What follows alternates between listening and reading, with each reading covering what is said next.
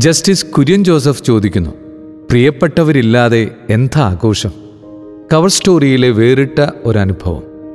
നമ്മൾ എപ്പോഴും സന്തോഷത്തോടു കൂടി ഇരിക്കണമെന്ന് ആഗ്രഹിക്കുന്നവരാണ് നമ്മുടെ മാതാപിതാക്കൾ.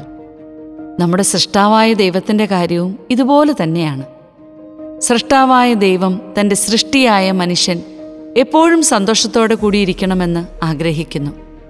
സൃഷ്ടി ഒരിക്കലും വിഷമിച്ച് സങ്കടപ്പെട്ട് ദുഃഖിച്ചു കാണാൻ ദൈവത്തിന് ഇഷ്ടമില്ല കാരണം തന്റെ മക്കളെല്ലാവരും സന്തോഷത്തിലും സമാധാനത്തിലും വലിയൊരു ആനന്ദത്തിൽ ജീവിക്കണമെന്നാണ് ദൈവത്തിന്റെ ആഗ്രഹം.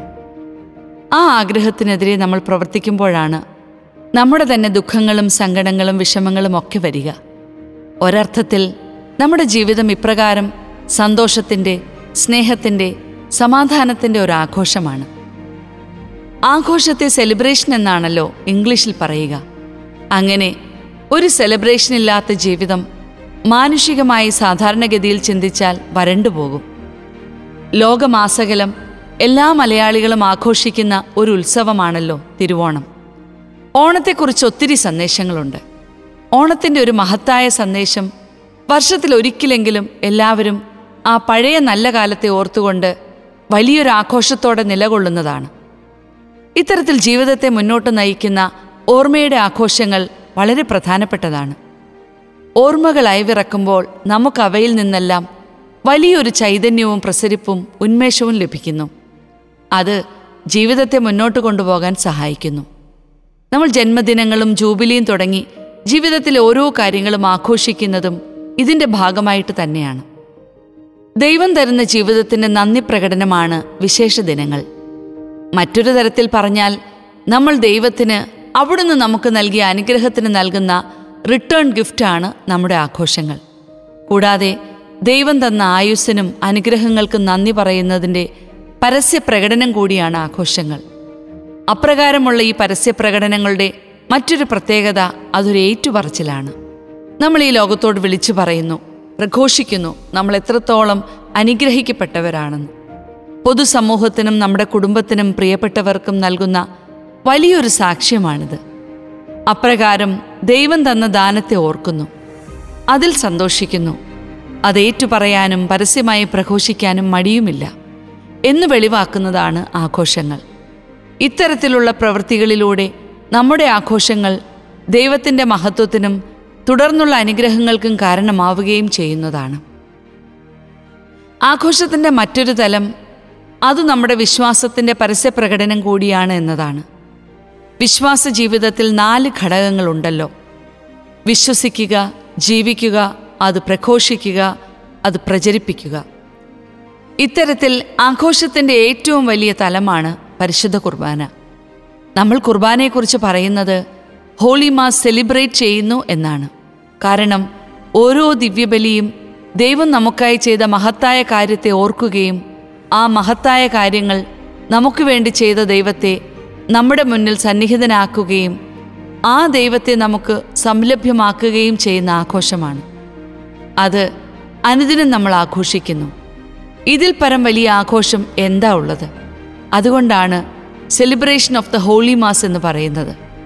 നമുക്ക് ലഭിച്ച ലഭിച്ചുകൊണ്ടിരിക്കുന്ന ഏറ്റവും മഹത്വമേറിയ അനുദിന ആഘോഷമാണ് ഓരോ ദിവ്യബലിയും. ഇപ്രകാരം നമ്മുടെ ജീവിതത്തിൽ ആഘോഷങ്ങളില്ലെങ്കിൽ അത് ദൈവത്തിന് സങ്കടം വരുന്നതാണ്. കാരണം ദൈവത്തെ സന്തോഷിപ്പിക്കാൻ ആഘോഷങ്ങൾക്ക് സാധിക്കും. ആഘോഷങ്ങൾ എങ്ങനെയുള്ളതായിരിക്കണം? ആഘോഷങ്ങളുടെ മറ്റൊരു പ്രധാനപ്പെട്ട തലം നമ്മളെല്ലാ ആഘോഷങ്ങളും ദൈവത്തെ ഓർത്തുകൊണ്ട് അവിടത്തേക്ക് നന്ദി പറഞ്ഞുകൊണ്ടാണല്ലോ ചെയ്യുന്നത്. ഈ ഘട്ടത്തിൽ ചെയ്യേണ്ടതായ കാര്യങ്ങളാണ് ആഘോഷങ്ങളുടെ പൂർണതയിലേക്ക് നമ്മളെ നയിക്കുന്നത്. നമ്മുടെ ഓരോ ആഘോഷങ്ങളിലും നമ്മുടെ പ്രിയപ്പെട്ടവരെ സ്വന്തക്കാരെ വിളിക്കുമല്ലോ. അതുപോലെ തന്നെ നാം ദൈവത്തിന്റെ സ്വന്തപ്പെട്ടവരെ വിളിക്കണം. അവശത അനുഭവിക്കുന്നവർ ദരിദ്രർ ആലംബഹീനർ തുടങ്ങി സമൂഹത്തിൽ ജീവിക്കുന്ന ഇവരെ മറന്നിട്ട് ഇവരെ അവഗണിച്ച് നടത്തുന്ന ആഘോഷം ദൈവത്തിന് സങ്കടം വരുത്തും. ഇവരാണ് ദൈവത്തിന്റെ പ്രിയപ്പെട്ടവർ. ദൈവത്തിന്റെ പ്രിയപ്പെട്ടവരെ മറന്നുകൊണ്ടോ അവഗണിച്ചുകൊണ്ടോ ഉള്ള ആഘോഷങ്ങൾ ദൈവത്തിന് കൂടുതൽ സങ്കടം വരുത്തുകയുള്ളൂ ഇവരെയൊന്നും പരിഗണിക്കാതെ നാം നടത്തുന്ന ആഘോഷത്തിൽ നിന്ന് ഒരുപക്ഷെ നമുക്ക് വലിയ ആവേശവും തിമിർപ്പും ആശ്വാസവും ഒക്കെ ലഭിക്കുമായിരിക്കും. പക്ഷെ നമ്മൾ ചിന്തിക്കണം നമ്മുടെ ഈ ആഘോഷം കൊണ്ട് അപരനും ദൈവത്തിനും സങ്കടമായോ എന്ന്. അതിനാൽ നമ്മുടെ ആഘോഷങ്ങളിൽ ദൈവത്തിന്റെ പ്രിയപ്പെട്ടവരെ പങ്കുകാരാക്കാം. ക്രിസ്തുവിന്റെ ആഘോഷങ്ങളിലെല്ലാം നമുക്കിവരെ കാണാൻ സാധിക്കും.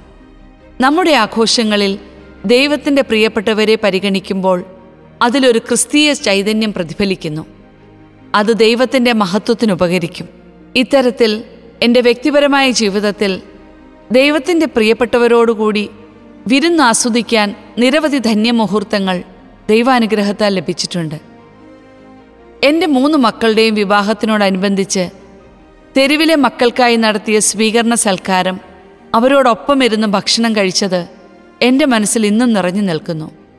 മക്കളോടൊന്നിച്ച് ദൈവത്തിന്റെ പ്രിയപ്പെട്ടവരുടെ ഭവനങ്ങൾ ചെലവഴിക്കാനും നിരവധി തവണ സാധിച്ചിട്ടുണ്ട്.